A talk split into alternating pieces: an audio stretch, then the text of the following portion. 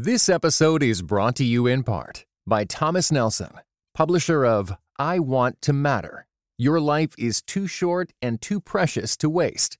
Written and narrated by New York Times bestseller Kathy Lee Gifford. Available now everywhere you get audiobooks.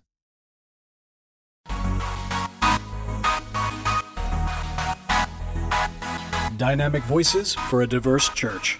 This is Pass the Mic.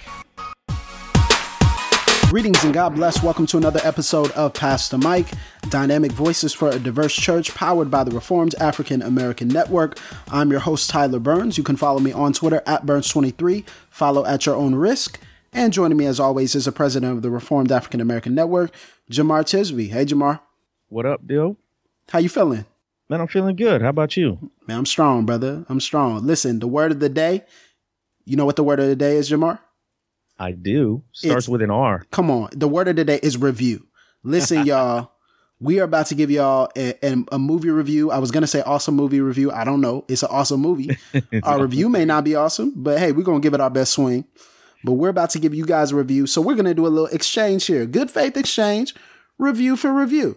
We're going to give you guys a movie review, which you are hopefully going to love. Why don't you guys give us a review on iTunes right now? Go to Pass the Mic on iTunes. Five stars, five. That's a number on uh, fingers on your hand. Five, not four, not three, not two, not definitely not one. Come on, come on, guys. Five stars. You can give us just a little bite-sized review. Say, hey, we like these guys. They're funny, or they're not funny, but we still like them. Just tell us how Pass the Mic has encouraged you, and that helps us out so much. That gets us in front of more ears to be able to listen, uh, people to be able to listen to our insights. So go to iTunes right now. Review for, for review for review. Okay, I'm gonna get it out. Review for review. That sounds pretty fair, right, Jamar?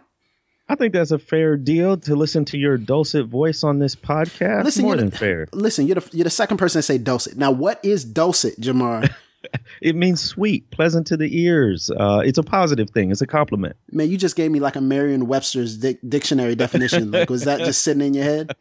This is crazy. Well, man. You know, I remember it because dul- dulce de leche is uh, ah. is it helps huh. me remember huh. sweetness of milk.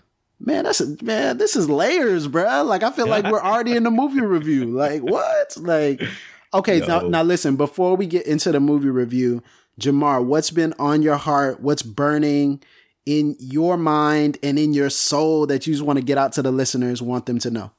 Well, funny you should ask. Um, I just want to just give my verbal support to Doctor Russell Moore, who's the president of the Ethics and Religious Liberties Commission, which is the public policy arm of the Southern Baptist Convention, which is the largest Protestant denomination in the U S. Uh, Doctor Moore and the E R L C have been going through some things in, in an intra-denominational dispute. Uh, a few prominent churches have decided to withhold funds from the cooperative program, which is sort of the, the communal pot of money that churches contribute to to support various different ministries, everything from foreign missions to colleges and seminaries and the E R L C. But his opponents have taken issue with a lot of things, but namely his um, criticism, his outright and sustained criticism of President Donald Trump, both during the election and in the presidency. And so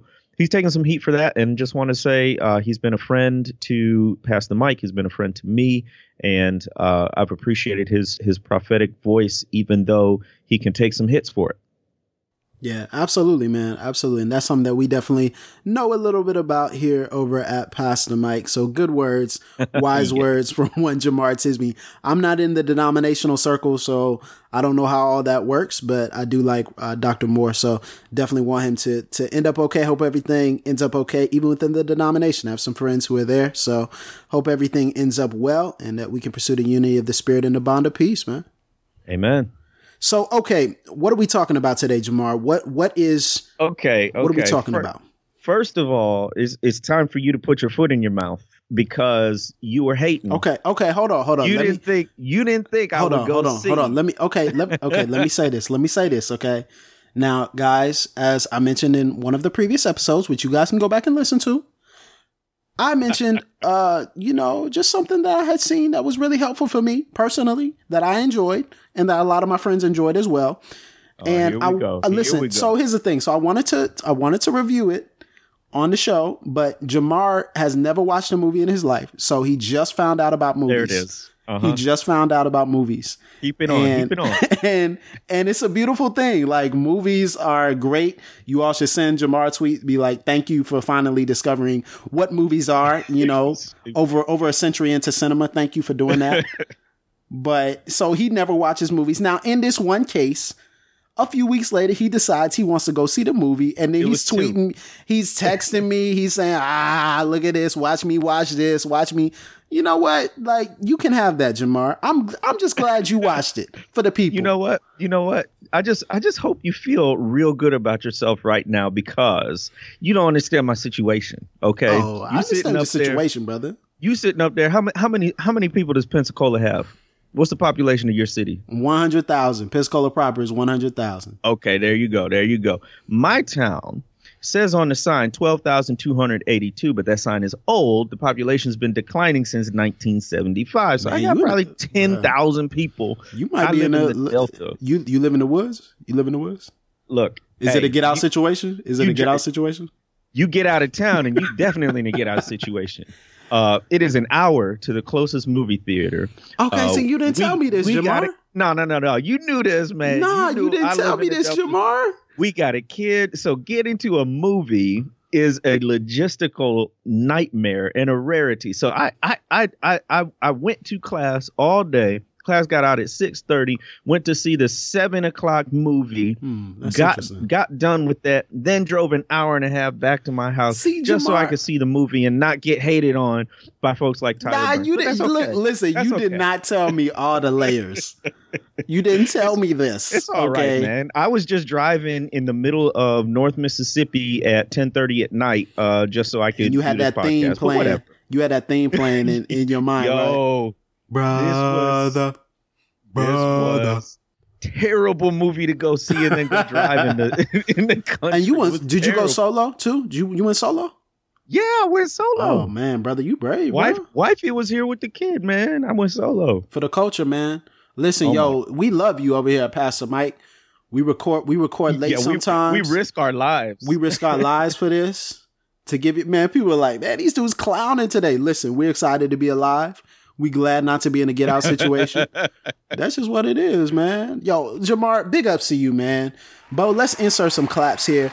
Yo, everybody, oh, let's give let's give Jamar a clap for for, no, for seeing this, man. It's really real. You know, y'all y'all want to clown me because I ain't seen a movie in a minute. So hey, this is this is what we dealing with. Big ups, man. Yo, in, in five years, when you release your second book, and you get that million dollar advance for talking about race and history, bro. This is all go. gonna be, this is all gonna be just a distant memory. Us messing with you about movies. It's just a distant memory, Jamar. Well, look, I think everybody knows by now what movie we're talking about. It's, yep. uh, it's the Get Out movie by Jordan Peele. Yes. Tyler. Bruh. Man. My Whoa. dude. G, homie, bam. yo, yo, yo. After I, after I, watched I feel like it, I yo. Was... Before you get to, I feel like this is like a living, breathing reenactment of our of our text messages. Like I feel like this is how, this is how we text, and I feel like this is a living, breathing reenactment of that. Yo, it's like it's like a one word message with an exclamation point, and Bruh. it's just like, uh huh, yeah, mm. Bam. Like yo, this movie was this movie was bananas, Doc. It was bananas. It's it's reached uh, over one hundred million dollars, which is a massive milestone for any movie. But Jordan Peele, who wrote and directed it, is the first uh, black writer-director to reach the one hundred million dollars, one hundred million dollars mark on his debut film. So big ups to Jordan Peele. And it only took like five $5 million to make. Like when yeah, you're thinking exactly. about it was- that, it is unbelievable. So before we get into the actual plot and some of the layers, Jamar, what did you hear about the film outside of me? Because I kind of hyped it up and I was in your ear about it. But outside of me hyping it up and the people putting pressure on you to drive an hour in the middle of the night to go see this film, what did you hear about it and what were you expecting in, in the film? Well, what caught my attention was a lot of black folks were talking about it. And and of course, it was like a horror film genre. So I'm like, what is going on? Now, of course, I know Jordan Peele from Key and Peele, the sketch comedy duo. And I was a big fan of of his. I mean, they they do incredibly insightful uh, racial commentary. But on Key and Peele, it's a humorous way. And so what I was hearing about this movie was that there was like an M. Night Shyamalan type of deal, a plot twist at the end that that people were just, you know, raving about, and as well as in particular, just the the racial commentary as they always do, but done through the genre of a horror film. So I was I was intrigued from the get go, and especially because a lot of the African American commentators are are really quite hard to please. Mm-hmm. And so to have such positive reviews from so many people, I was like, I got to check this out. Yeah, absolutely. So for me, my wife and I were watching a, I believe it was the B E T Awards or something equivalent to that last year.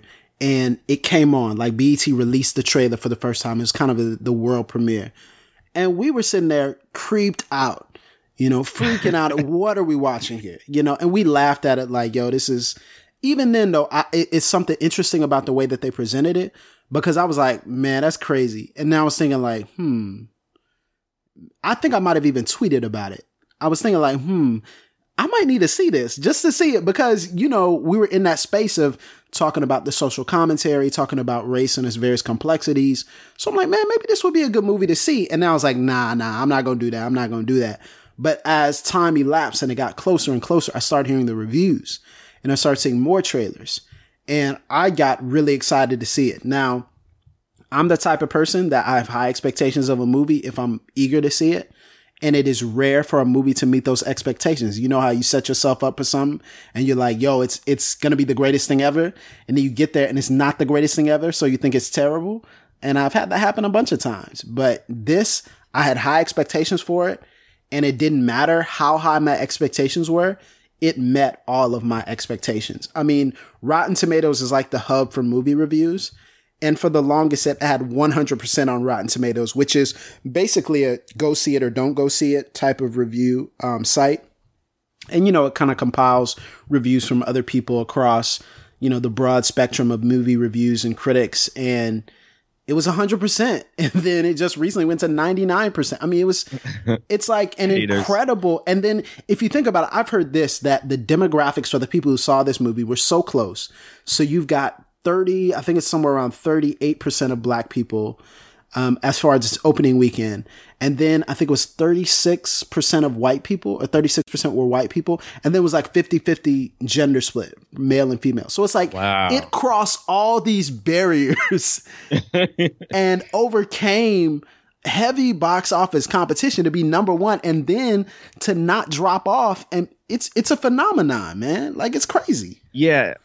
It is. It is. And I think part of it is is not just the quality content of the film, which it which it definitely has, but it's so innovative. It's so unexpected. I mean, it's it's obviously a horror film genre, but it's not just straight up blood and gore throughout. And so I'm not a horror film guy. I think the last time I went to the theater and saw one was Candyman back in the nineties. And I left. Don't like say a his name, bro. Don't say his so name. Freaky. It was so freaky. Um, so I'm not a horror film guy, and this is more of a thriller, if you will, uh, but it was also satirical and humorous. I mean, there were some laugh out loud parts to it. Mm-hmm. And then there's a black male lead. There's interracial dating.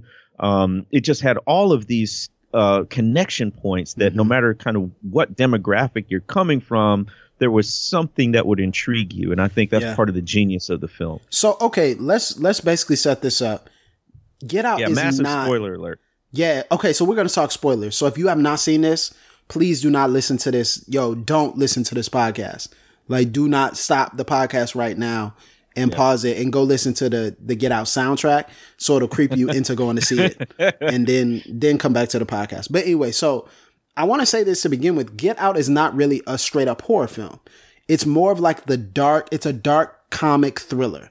You know, that's just how I've tried to describe that's it. Good. You yeah, know, it's it's good. A psychological thriller.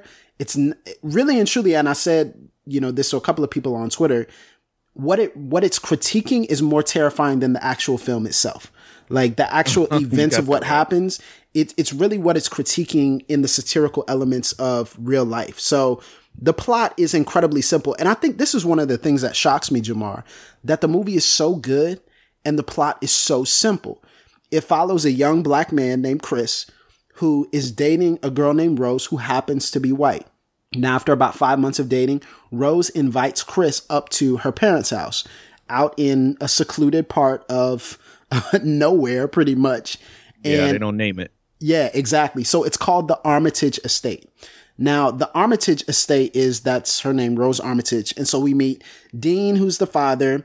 We meet Missy, who's the mom. We meet Jeremy, who's the brother. And then we meet a couple of other interesting characters. We meet... Ooh, uh, that's where the creepiness comes out. We meet the hired help. Uh, so we meet Georgina, who's the maid. And we meet Walter, who's the groundskeeper. So they're both black. And that automatically brings to mind some very uncomfortable imagery, which is addressed throughout the film. And then we meet another primary character is Rod. Now that's Chris's friend, and everybody needs a Rod. That's all I'm just going to say. Everybody needs. Absolutely. You need you a Rod in your life for a number of different reasons. Um, bro, was a, bro was a prophet. Listen, Rod Bruce knew what was Keller.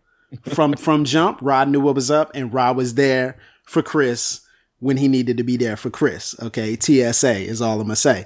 But, um, Man, so it's very interesting. So it follows a very simplistic plot. And immediately, as soon as he gets there, he feels a little creeped out. On the way there, they run into a deer, right? And then they have this interesting tension-filled discussion with the police. Ooh. What was your perception of the discussion with the police, Jamar? Oh, my goodness. I could feel with Chris's character because... The the Chris wasn't even driving, right? But the cop still asks him for I D, and of course the cop is a is a is a white man. And um, Chris's girlfriend, she's basically trying to argue with the cop, like he wasn't driving. Why do you need to see his I D? And Chris is like, no, don't worry about it. It's okay. I'll show him. As if, I mean, he's basically saying, look, this happens all the time. I I just have come to expect it. This is mm-hmm. the way it is with black people and certain law enforcement. And I was right. like, wow, that is, you know, that is such a common response, such a common reaction, and such a common interchange, uh, unfortunately. And so I just, I was, I could, I could resonate, and I was awkward kind of for them. And then you kind of celebrated with him when, when Rose basically shuts the cop down and, and has oh, him look go at on that. his That's merry white way. Allyship. You know, you're like, oh, okay, white allies. Like, yo, this is dope. But then, see, also related to up. that, see, but related to that, the problem was it's almost as though even before that we saw they, Chris, they had Chris ask her, like, yo, did you tell your parents I'm black? And she was like, no, like, doesn't matter, you know?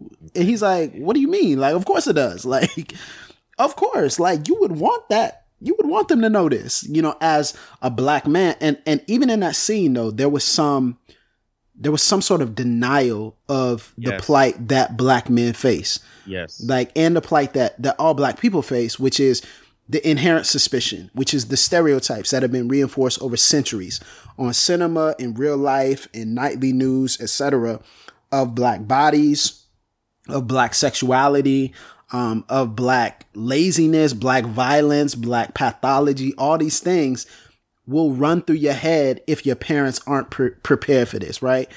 And it's right. funny because in, in the police scene, I identified, because this actually recently happened to me. My wife is driving oh. and, and we went, we were actually turning onto the road to take us to our apartment complex, and we got pulled over.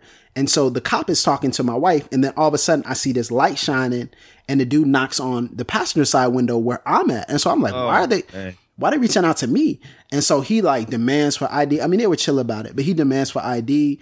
And he has to check my I D too. And I'm thinking like, yo, why does he have to check? And even my wife was just kind of like, why does he have to check it? I was like, babe, it's cool. Like, if that's what they want to do, like, it's cool. Like, let them do it. Because see, the problem is sometimes, and people have mentioned this, if you anti- if the woman antagonizes them, they don't take it out on you. They take it out on me. You know, they're like, yeah. get out the car. He's like, yo, let's keep it cool. Let's keep it chill. Let's keep it chill. I'll give exactly. you my I D. I'm not trying to start nothing. I'm compliant. I'm wide open here. I'm not on anything. Let's just obey, because we know that sometimes that can come back to haunt us, you know?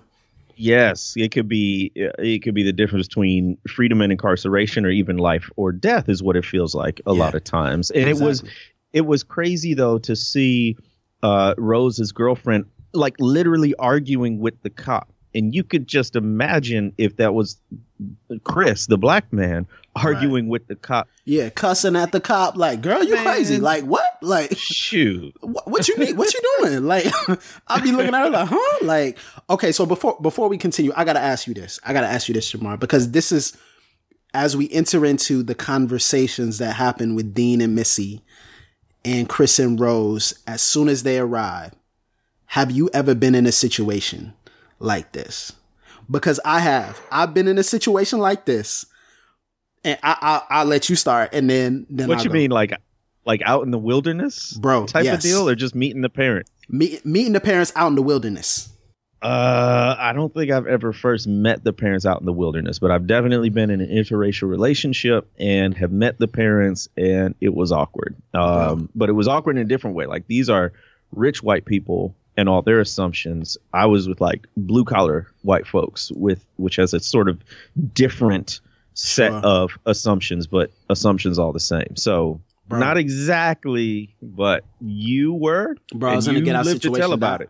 I was in a get out situation, man. Okay, okay, like, this bro. This is college. Like, okay, so so the the girl I was dating at the time, she's like, "Hey, I want to take you out to meet my dad." I'm like, "Cool," and she tells me where it's at. I'm like, "I've never heard of that city in my life." She's like, "Oh, it's oh, out man. like kind of in the back country." Dude, and is this in the Florida Panhandle? Nah, this is Virginia. This is Virginia, okay. homie. Like, oh man, look, okay. And so I was like, huh, okay, like, this is dope. I'd love to meet your dad. And so I get there, and buddy's wearing camo. Oh. It's like in the middle of nowhere. He got guns lying around everywhere. Um, deer on the wall. I could be honest with y'all about this. Like, I've, I've, yeah, Marlena knows all about this. Like, this is, this, this is what, and I was sitting there like, what is about to happen? Because I'm like, when it got dark, there were no lights. It was just, they had like a fire out back. I'm like, bruh, what is it? So I felt all this tension, and I felt all this tension. As soon as we walk in, we don't see that. We see this intelligent, well-to-do, rich, upper-class couple, and they start having a conversation. But the problem is, the conversation, it, it takes a little oh. bit of a turn, right? Like, Dean is asking some weird questions. Like, he's like, how long is this thing been going on, right? Like, why you talking to me like that? So creepy.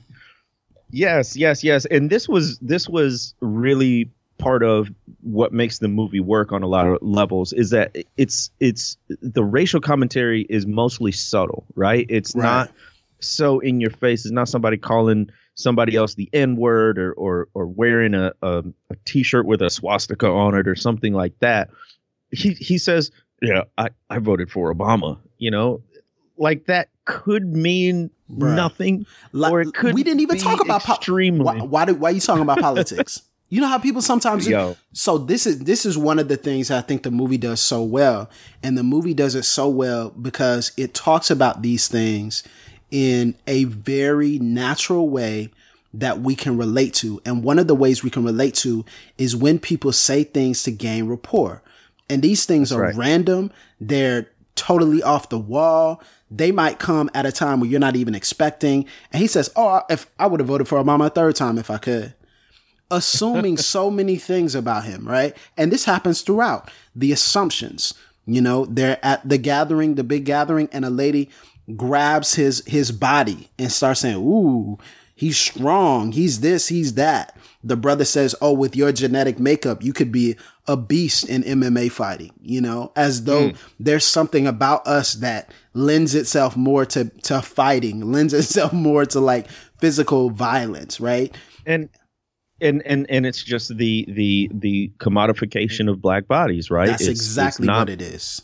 Not being viewed as a full human being, but only being valued for your physical parts, for right. your, the strength of your body, for the health of your body, for the labor output that you can mm-hmm. do, or even for the status that that your success might lend to someone else. So it was, or even that, to be cool, those, right? Those were subtle hints. Even to be cool, yes, like yes. people just sometimes cultural appropriation. It, I, this happens all the time, and I'm just being very honest about my life, so you guys can see why this resonates so much with us. But you know, I pull into the coffee shop sometimes, and a guy stick his head out, "What up, homie?" I'm like, "Huh? I don't know you, bro." You like, don't never talk like that like, in your life. You, and even and this happens even with with people who are the same um, ethnicity as me. When they when they see me and they're giving someone professional service, and then they just hit me with, "Yo, what's good, dog?" And I'm like, uh, okay, like, yo, I'm not your homie from the block. Like, yo, don't don't call me whatever. You know, but like you know, I hate when people do that. But that could work both ways, because sometimes that's sort of like uh, a kinship. Like it happened in the movie uh, where Chris goes right. up to another black person that he sees there, and he code switches because he's like, yes. yo, it's good to see another brother here. Okay, and so it's, before it, it's a, yo, it, before we get to that, we got to talk about the sunken place. Okay, look. Oh. Okay, so before we get there, we got to talk about the sunken place. Now, this is important for you to know. Little thing happens. They start critiquing Chris about his cigarette habit, and yeah. they give the impression that Missy, the mom, can take care of that cigarette habit. So he asks how. So she says by hypnosis. And and in that moment, it's so subtle. She starts stirring the tea right then, right? So she starts like she starts stirring Why it in that use moment. The tea. Look, man, it, it, it, tea is such. Like, I love tea too, bro. I mean, wow. And it's already already on the internet, too. So now they totally flip the definition of, of exactly. tea. Exactly. Spilling tea and all that. Sipping tea. And so she's she's starting to do that. And he's like, nah, nah, I'm good. I'm okay. Now, Chris gets up in the middle of the night, goes outside to smoke a cigarette, and sees some weird things. He sees Georgina, who's the maid, just basically staring at the her reflection in the mirror. He doesn't know what she's staring at. The way she's staring is really awkward, and she's moving erratically. And then he sees Walter run full speed yeah. at him, right? That was one of the creepiest parts of the movie. And it was crazy because you saw it coming because it was in the trailer. But the way in which he did it and the tension which had been building made it so much scarier in the movie than it was in the trailer. And, and you know, people have, have flipped this. We need to do the Get Out challenge. When we in A T L, we need to do the Get Out challenge. We need to find like an open field and do that. I love it. I love it. But so it's interesting. So as soon as he goes back in, Missy is waiting for him in her little psychiatrist's office and basically saying, yo, you need to come here and sit down, t- start talking to him about his cigarette addiction. And then she's slowly but surely saying, don't you want to know how this works? Don't you want to know what happens? And I'm, you know, everybody in the room is saying, nah, bruh, you don't want to find out. Get out. Get out. Like everybody's whispering and saying that. But what you see here is she's creating this focal point, and then all of a sudden you recognize he's paralyzed. He can't move. She starts bringing up stuff about his past, uncovering it, shaming him for it, which is interesting. She starts shaming him for his past. And then she says, sink into the floor. And as soon as she says mm. sink, he basically falls into what is known in the movie as the sunken place. It's a place where he can see things that are going on, but he cannot move. He can't. He has no physical control over his faculties. Now, what type of metaphor is the sunken place, Jamar? Because that is really oh, interesting. Okay. That is an interesting device for the movie to, to put forward. It's an extremely interesting device because of the loss of functionality where you can see, but you can't act. And you can go all over in many different directions with that metaphor, but part of it is just sort of the helplessness that you feel as a racial minority in a predominantly white society where you can see what's going to stop it or to do anything while things keep happening to you that you don't have any control over. So, I mean, it's a lot of different things, but that was one of the aspects that stuck out to me. I right. mean, what did you think about the sunken place? It's also a place where you lose your individuality, like you lose who you are. And one of the things that we try to do at Pastor Mike, and we've mentioned this even before in podcasts this year, is we try to give you an authentic look into who we are. Like we don't try to sugarcoat like our blackness or sugarcoat our cultural affiliation, even as we are born again Christian men who are passionate about theology, passionate about the spreading of the gospel, the kingdom of God, the body of Christ, all those things that we're passionate about. We don't want to suppress who we are and put it to the background because we believe that God has created that as a means by which he could express his gospel. It is the diversity and the beauty of the, the every tribe, tongue, nation, and people, right? So for me, the sunken place represents when we let go and just fully assimilate into culture. Like we don't have the complexity of who we are. We don't have, and, and we're really robbing the culture of something. We're really morphing into just the majority idea. And that might be something that people force us to do. And in some cases, we might feel like we have to be in a sunken place as an idea of self-preservation so that we don't make anyone feel uncomfortable or don't make them feel threatened or intimidated in any way by us. But whatever it is, I think we've all felt like in some way, shape, or form, we've been in that sunken place, paralyzed, unable to move, you know? And, and I just can't get away from this corporeal aspect of it, that it has to do with the body. And when you're in the sunken place, you've lost control of your body. And then what is really at issue and what is the topic of conversation is still your body, which you don't have control Bruh, over. That's so good. Now, you know, it, Bruh, it, that's and, so and, good. and that all comes together in the end. But but Ta-Nehisi Coates put this puts this really well in his book, Between the World and Me. It's it's it's a paragraph. Uh, I think it's on page nine because I go back to it so often. But he basically makes the point that that the end result of racism, the the the the conclusion of it, the the height or the depth of racism always takes itself out on the physical body of black people. Crushed throats, bodies locked behind bars, um, necks stretched in a lynching, beaten, raped, whatever mm. it is, it always takes itself out on mm. the body. And that's one of the things that kept cycling through my head throughout this entire film. Man, that is so good, Jamar. Bro, that just rocked me, man. Yo.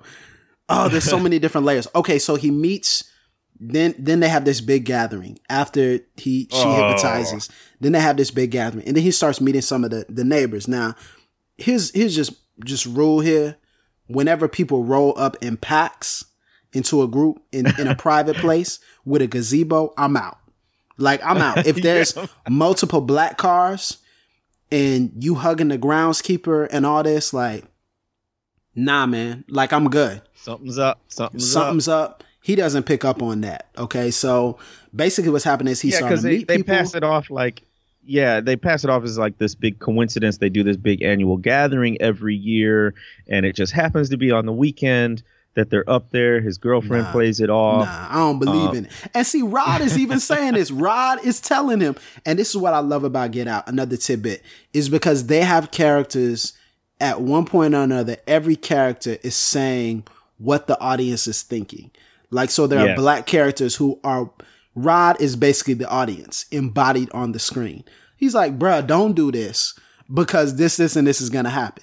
You already know. You don't know what you're going to do. They made you a slave already. Like, who knows what's going on? And he's just like, man, you tripping. Like, you're funny, but you're tripping. Like, it's not going to. And, and that's, that's. I was listening to some interviews of, of Jordan Peele talk about the film, and that's precisely what he wanted the character to be. He's like, this character is basically what everybody in the movie theater yeah. is yelling at the screen during a horror film. Like, don't that's go so in there, genius. Or no, she's going to kill you, or whatever it is. Yeah, so, so he played it off with... The dude's name is, um, I think it's Little... Lil, Lil, Lil Rel Howery? Yeah, Lil Rel Howery. Yeah, yeah, yeah. Yeah, and... He's he's got a stand-up show, I think, on Netflix. Uh, pretty hilarious. Yeah. Anyway. Yeah, yeah that so was that was so funny, man. So at the party, he he's kind of searching around, as you mentioned earlier. He he sees and catches the eye of one, the sole other black person not named Walter and Georgina at the party. Ooh. And he walks up to him and is like, hey, brother. And so this brother is dressed differently, et cetera. And he he, you know, says, hey, it's good to see another brother here. And puts out his fist, and then Get Out is so funny because it has these universe. It's universalized this black fear and terror, and it's made its way into the black cultural lexicon in record time. So he puts out his fist, and this is something that the people in my community we do now just for fun. If someone puts out their fist, someone will hold it and say, "Yo, I'm not okay. Like, help me." You know? They'll shake the fist like, instead of fist yo, bumping. Yeah, just just hold it oh, and shake it instead of fist bumping. And that and so automatically he's like, what's up with this brother? Like, what's going on, right? So he goes upstairs and then he has this conversation with Georgina. Now this, mm. straight up and down, Jamar, was the best acted scene in the movie. Georgina is, and in, the lady who played Georgina is an incredible actress. Yeah. Because she does something Chris tries to appeal to his common, you know, when you get in these settings, you're like, man, I just get nervous when there's so many white people around, which is a common little joke that's intraracial that black people have with each other to diffuse the tension of the moment, to look for some allyship and some kindred, kindred understanding, and to say, listen, you, you know what I mean, right? You know what I'm saying? And she breaks and she cries while smiling, while saying yeah. no. And oh she goodness. says this very interesting phrase. She said, they treat us like family. Oh. And I'm like, bruh, this, this scene is so crazy. Because Man, when rem- you, when you think about it, it's, it's the age old issue with this idea and identity. When you feel like you're in a, in a majority space and you're trying to be who you are, and you're looking with suspicion, like, should I, should I be suspicious?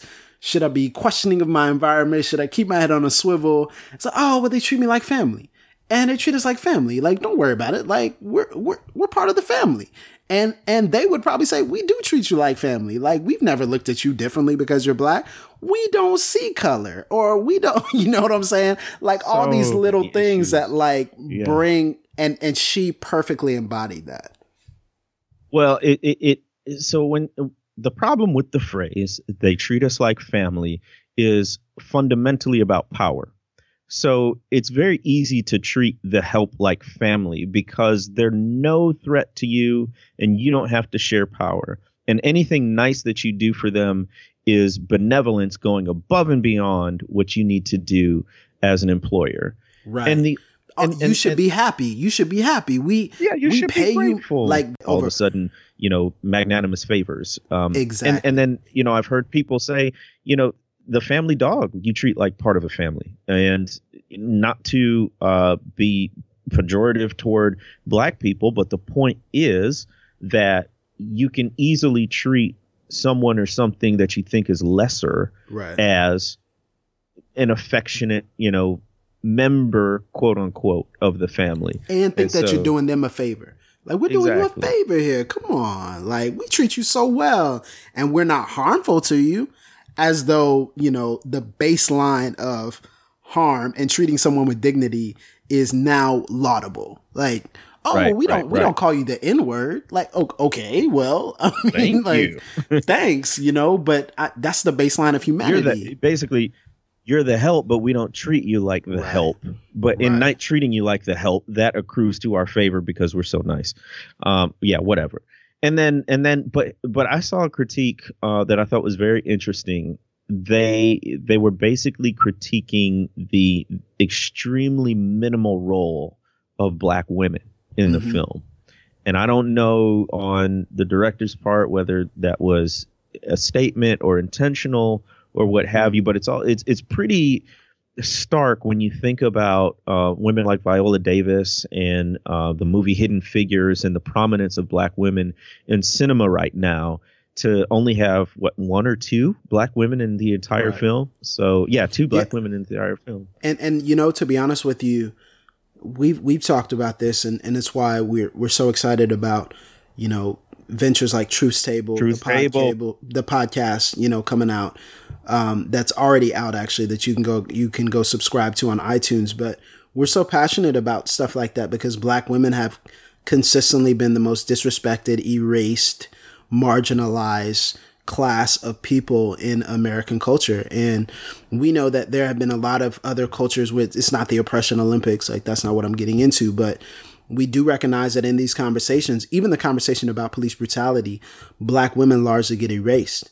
And then even if we're thinking just about from the body of Christ, like how are black women treated for a culturally specific form of biblical womanhood? You know, how are black women treated for their expression of opinion? How are black w- women treated um, as as equals of black men, you know, especially in complementarian circles? So there's so many different things that can go into that, but it is something that is is definitely, the film is not perfect. And I think that was done intentionally. And I think that was done for a reason, but I, I'm not co-signing the fact that there were only two, you know, a majority of two black women in the film. And I think that is, that is a problem. That's problematic for sure. And uh, now, but I one hundred percent agree. But I give mad props to those two ladies because they, oh, they killed it. Killed it. They killed it. Yes. I mean, Georgina's yes. character, she was, that scene is the most haunting scene of the movie, you know, and that's saying a lot for how many haunting yeah. scenes there were in the movie. And it was all because she delivered it so well. Um, man, it's crazy. Okay, so Chris gets this feeling. He denies it. Then we basically see that Chris is being auctioned off. Now, now there's oh, return, right? He's being it. auctioned off. And different people want him for different reasons, right? One woman wants him for, clearly wants him for sexual reasons, right? Another guy wants him because, oh, I'll be on the cutting edge of culture because black is in fashion now. Um, another guy wants him because he'll have his power on the golf course. And then we see that the one who eventually buys him is a blind man who cannot see him, but he wants his eyes. Like, because he's a photographer, and so he wants his eye. And this guy lost his sight while he was being uh, a photographer, so he wants that. Now, as soon as we see that, something interesting happens because Chris makes a decision. Yo, let's go home. He's trying to convince Rose. Let's do it. Like, let's get out of here. I don't want to. And he's thinking she's going to say, whatever, you know, like, go by yourself. And she says, let's go together. Like, who cares about this? Let's go. And that's when everything turns. Because we find out soon thereafter, Rose has been in on it the whole time.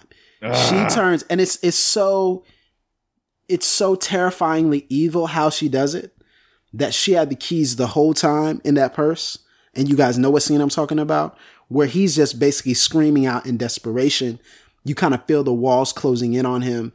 He sees that, hey, I'm in physical danger, and this is really he gives a reaction that a lot of black men give.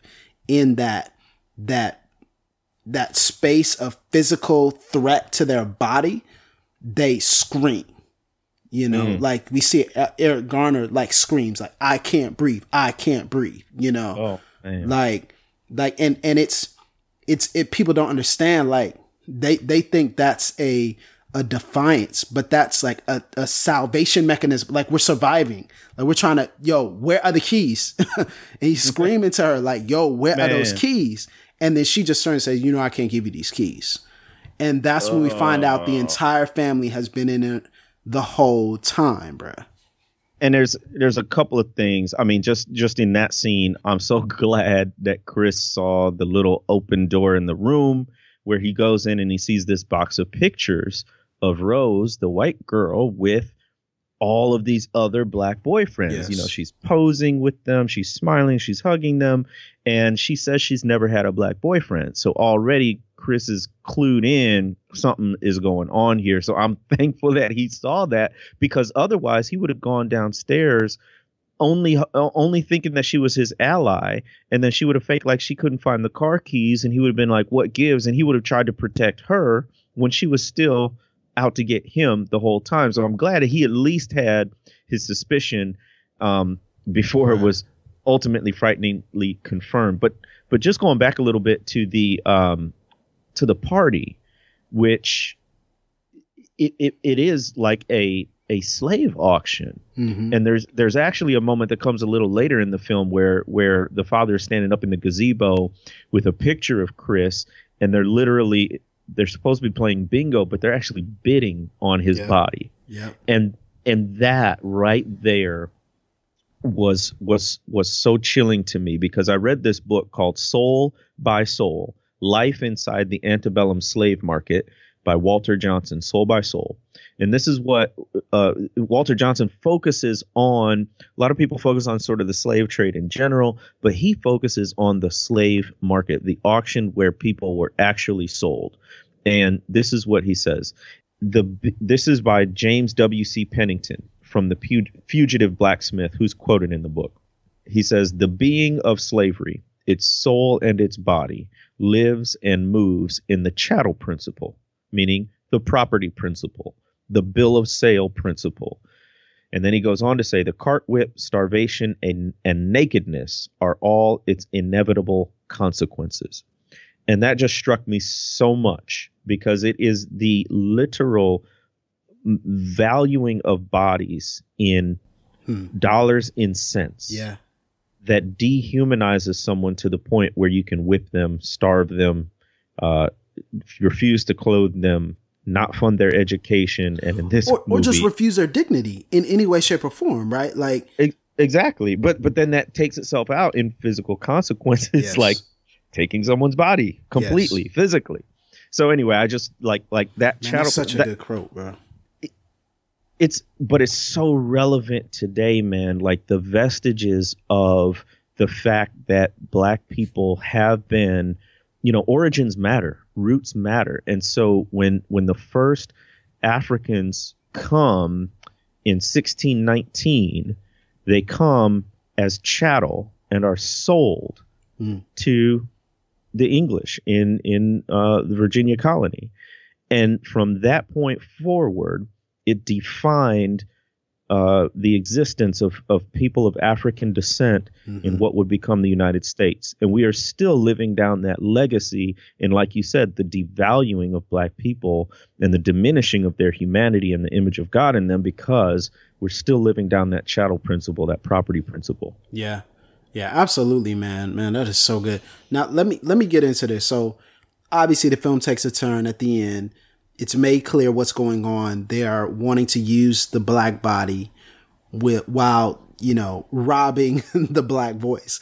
You know, it's something that Doctor Jarvis Williams even recently, you know, talked about, you know, on rand network dot org and also on the, and also on the podcast when he talked about people wanting Black faces, but not Black voices, right? Like Black bodies, yeah. but not Black culture. And so it's clear that they're robbing them of their personhood. And they even say, oh, well, maybe some of you will be there, but we're going to put our brain in you to use you for whatever reason we want. Now, a couple of things that I find really interesting about this film. This film is so layered. You have to see it multiple times to catch everything. It is the film that I have thought about so much over the past few weeks. I, I cannot wait to go back to see it. I'm shocked I haven't had, I just haven't had time to go back to see it. I feel like Jamar here, not having time to go to the movies, but I, I want, I have to go see this again because there's so much I feel like I missed. There's so much that I want to yeah. experience again.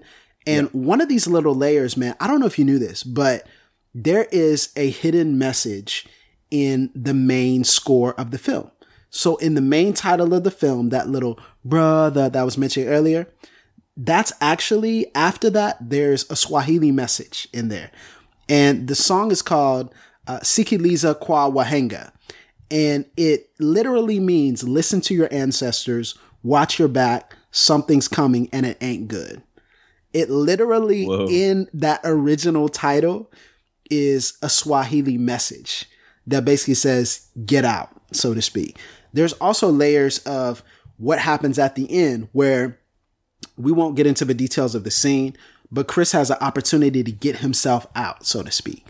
And so Chris sees that he has an opportunity to get himself out, but he's there with a white body who is the victim of a gunshot wound, and he's there. And then all we see is the siren of the police. And oh, everyone was... in the theater was like, oh no, oh no. Exactly. And then it's Rod. What a brilliant Ooh. turn. What a brilliant turn. Because the thing that has been so often the thing that's plagued the Black community, police brutality, and its tenuous relationship with law enforcement, going back centuries, which you've talked about many times, Jamar, that is actually the sign of his salvation. That is actually the thing that got him away. Even the thing that in, in the earlier parts of the movie brought tension. I thought it was going to be that same cop, you know, come yeah, back exactly. around. It's like, oh they no, how are you going to, how are you going to explain this? How are you going to, and that's just the beauty of the film. There's so many layers. Like, he gets saved by Cotton, you know, the the father who was talking bad about the deer earlier gets killed with the deer. You know, it's just like, what? Like, this is just so, it's so many different layers, and it's just such a smart and clever movie. But one thing I will point out yeah. that I really enjoyed before I let you hop in, Jamar, is this film is such a brilliant critique of the good, quote unquote, racism, the safe racism of liberalism. That's right. That's and liberalism right. in so many different ways. You know, I think sometimes it gets a bad rap where people are, are speaking, we're like, oh, you're just talking about one party. You're just talking about one candidate. You're not talking about other candidates. And, and if we watch things like the thirteenth and you watch things like um, just all these documentaries, you see that there's equal opportunity offenders on both sides of the political spectrum. And there are dastardly policies that have been put in place by both Republicans and Democrats. It is not a respecter of person, right? There, it, it's just a thing that power tends to corrupt, and whatever side has it, they tend to use it in a way that otherizes blackness and otherizes um, ethnic minorities. And so one of the ways I thought was really clever is, I don't know if you've ever seen this show, The West Wing. Have you ever seen The West Wing, Jamar? I have seen it, yes. So I don't know if you caught this, because he looks totally different, but Dean, a Rose's father, is played by Bradley Whitford, who also played Josh Lyman on The West Wing. Now, Josh yep. Lyman was one of The West Wing's most beloved characters. It's weird, because when I saw Josh Lyman there, I was like, you know what?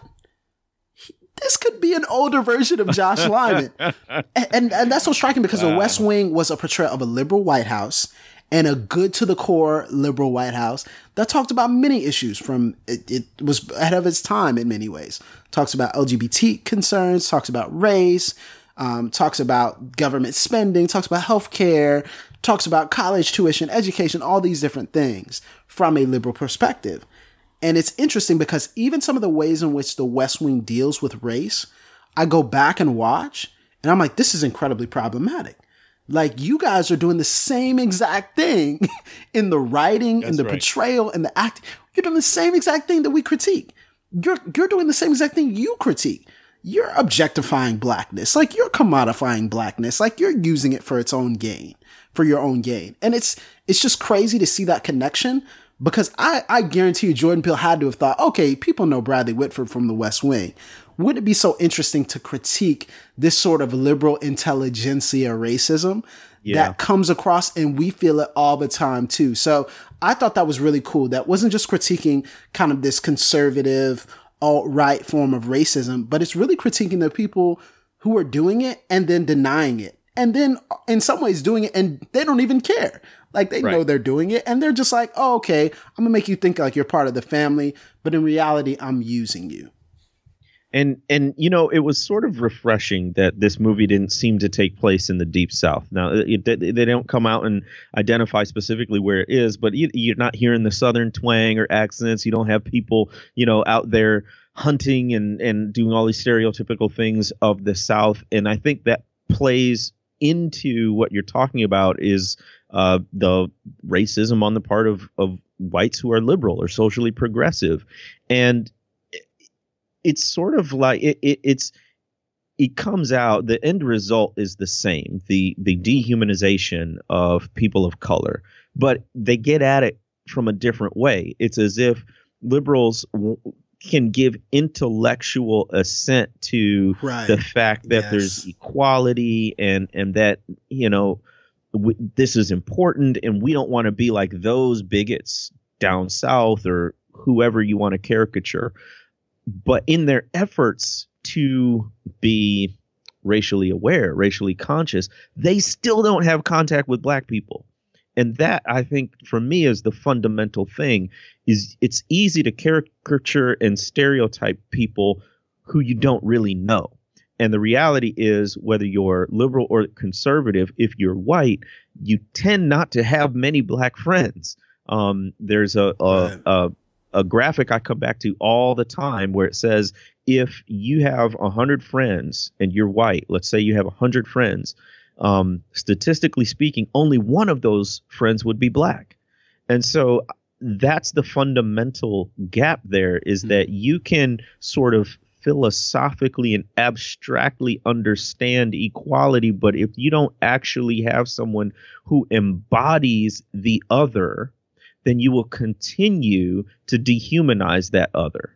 Right. So, so yeah, that was came through loud and clear in the film. Yeah, and I just want to say, like, it's interesting, you know, for a lot of people, they would say, man, where there aren't that many black people where I live, you know, or, you know, that I have an opportunity to interact with, or that I can sit down and have lunch with on a regular basis, because they live in largely homogenous circles, go to homogenous churches. And I, I recognize that sometimes geography prevents that. You know, we are dealing with stark number differences here.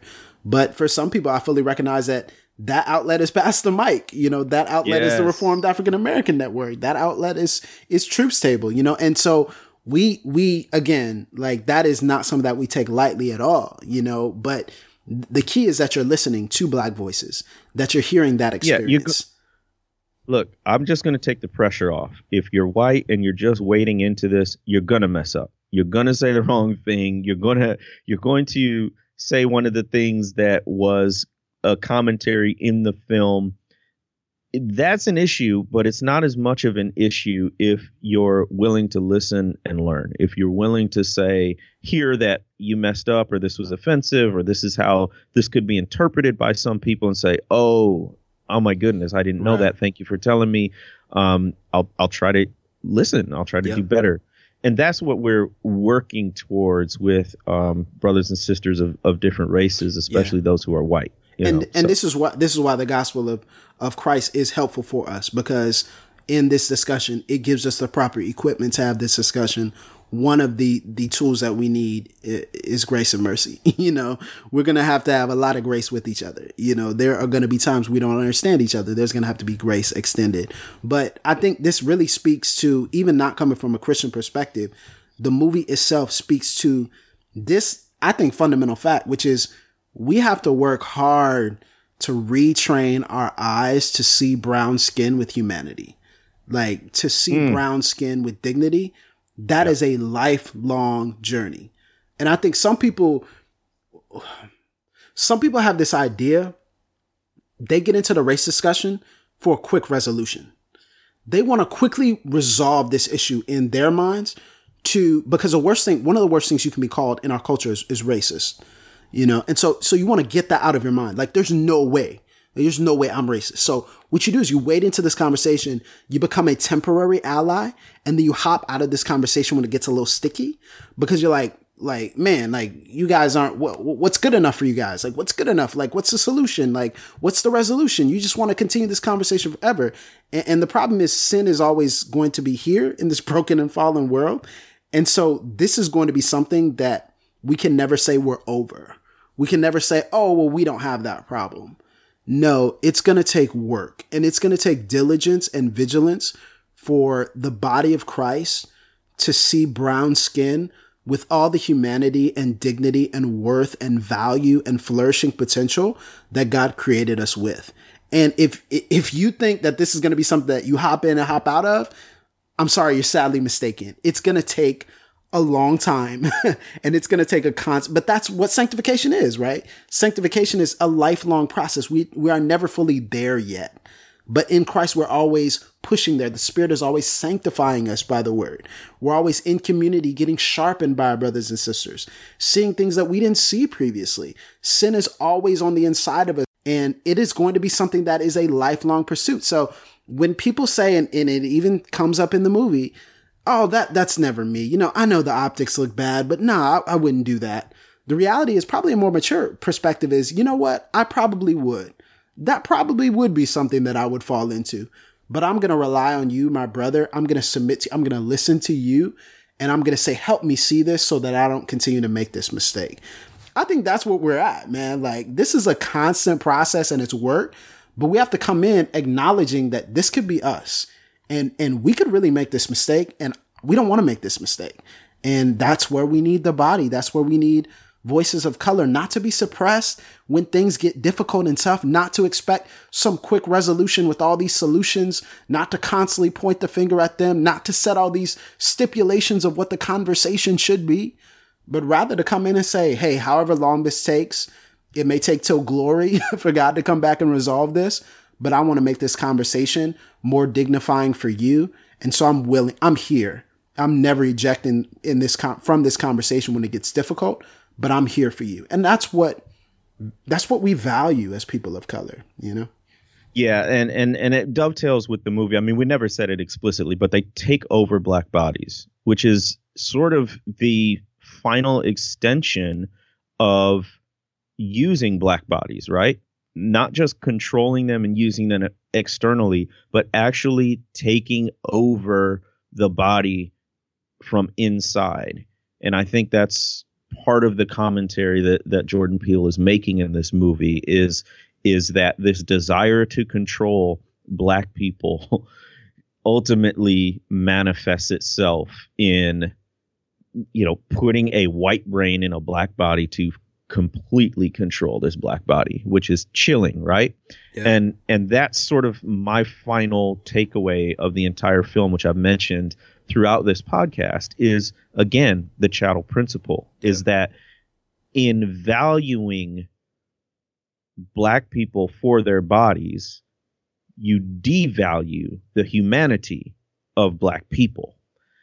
Yeah, and that so, is hmm. the message that we have got bodies. We've devalued black people for their humanity. And we have to, as believers, see the humanity in other people for who they are, not just for what they can do for us, not just for how we can use them.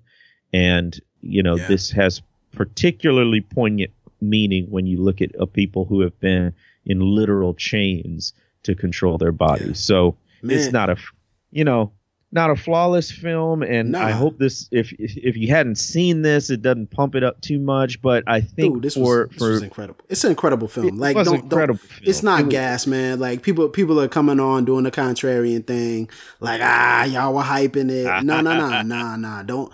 Listen, it's so complex. And the last thing I'll say is, I think, Jamar, the last thing that was really helpful is that we got a universal portrayal of a black man in a way that an audience can root for.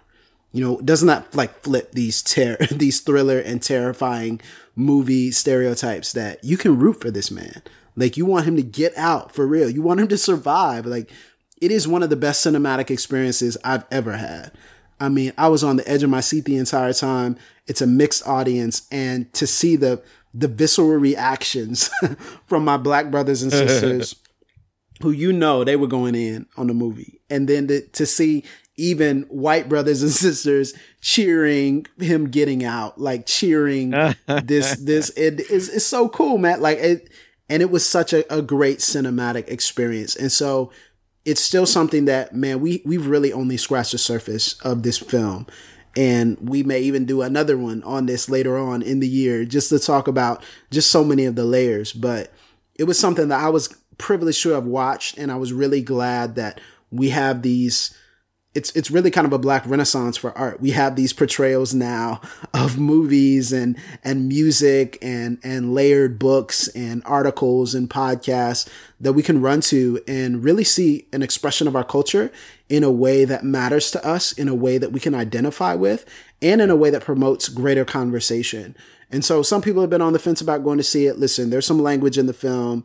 I'm not going to be your mom or your dad here. Like, I, I get it. Like, if you, if you can handle it, go see the film. You, you can read the reviews and the M P A A rating. So go see the film if you are able to. It's excellent.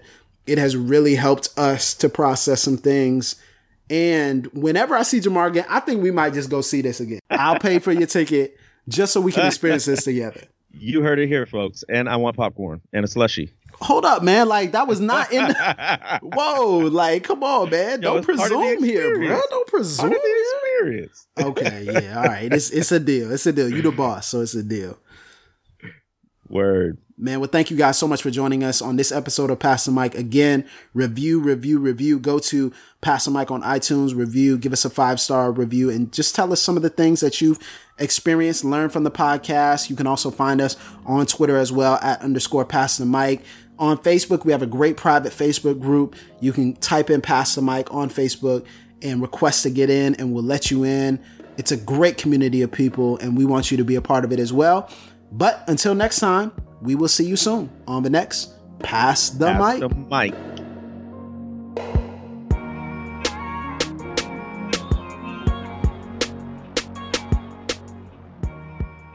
You've been listening to Pass the Mic, a Podastery production. To find out more about this and other shows, visit podastery dot com. That's P O D A S T E R Y dot com. This episode was brought to you in part by United We Pray. United We Pray is a podcast devoted to praying and thinking about racial strife, especially between Christians. Come join us in praying for the unity of God's people.